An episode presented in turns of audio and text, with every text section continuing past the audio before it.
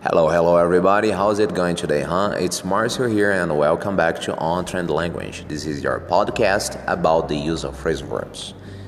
The next phrasal verb of your list is amount to, amount to, which means to be equal to or reach a total. The subject of this phrasal verb can be either bills, debts, liabilities, assets. Now, a couple of examples to help you understand it. The current trade deficit amounts to several thousands of millions of pounds. He always has a lot to say, but look at it closely, it never amounts to much. Quite simple, huh? Well, folks, that's all for today. Thanks for listening. I hope you enjoyed. Have a very good day. Bye bye.